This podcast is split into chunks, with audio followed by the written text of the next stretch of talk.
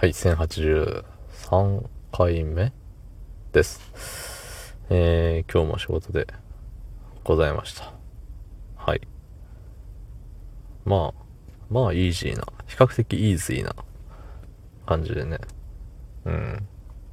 たださ、その、ね、同じ仕事量、同じ仕事量って言っていいのかな？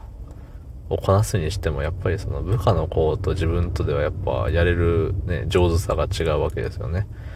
うん。まあそれは僕の方が歴が長いし、えー、っと上司なんで、それはうまくできて当然なんですけど、なんか、どの辺をどうしてあげたらいいんだろうっていうのをね、思いますね。特に自分がいない日うん、自分が休んでるけど彼が頑張ってるみたいな日ってやっぱあって、その時に、なんていうんだろう、どういう動きをしてるか、どういう順番でやってるかとか、っていうのを、まあ、ね、知らないことには僕がアドバイスもできないわけよね。じゃあそのためには、どっちかが休みを削らなきゃいかんわけよね。で昔の人の考えで言うと、よし、仕事を学びに来いお前、みたいな感じでさ、あの、部下の子が休みを削って、まあもちろん勤怠をつけるとしても、えっと、休みを削って見に来るとか。だけれどやっぱ時代の流れ的にあるよね。上司である僕が休みを削って見に行く方が正しいんだろうね。まあ、そこまで働きたくないんだけどね。そんな本日7月25日火曜日23時55分でございます。はい。うん。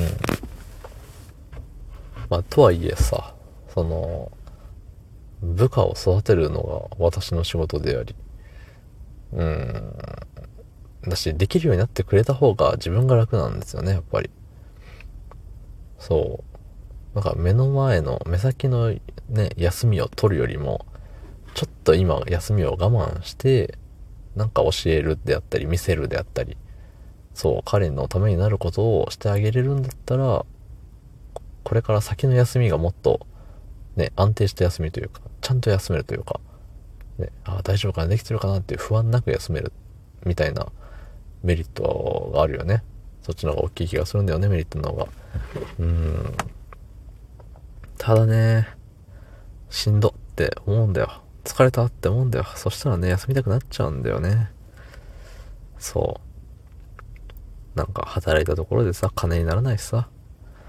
で、逆に彼は残業代つくから、ね、おいでよって言ったら彼にメリットあるんですよ、一応。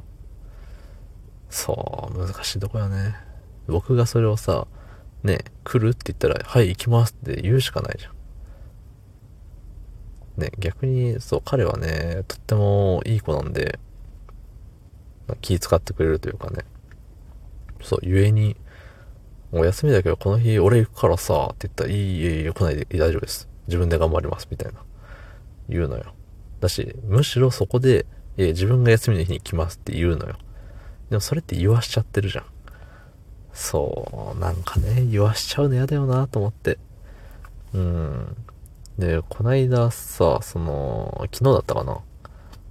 まあいろいろと、ね、これ、やってないけどどうなってるとかそういう系がいろいろあって、まああの、直接会って喋った部分もあるし、まあその後ね、えっと、彼が仕事してて僕は先に帰って、で、LINE で何か言った時ぐらいになんかもう、毎日ミスばっかりしてて、申し訳ございませんみたいな LINE が来て、なんかそれ見た瞬間、すごい悲しくなっちゃって。わこんなこと言わしちゃってよっていう。確かにミスしてる彼が悪いんだけど、なんかさ、うん、見て見ぬふりもできず、いやーってすごいね、なんか、なぜか僕に重くのしかかったような気がして、その言葉が。え、そんな謝らんでいいのにとか。うん。で、そんなね、ごめんって思ってるくれ、思ってくれてる子を、その、できるように、ね、その、できるようにできてない僕が悪いんだなってすごい思って。うーん。な、ちょっとね、ちゃんと、ちゃんと頑張ろうって思いましたよ。よっしゃ。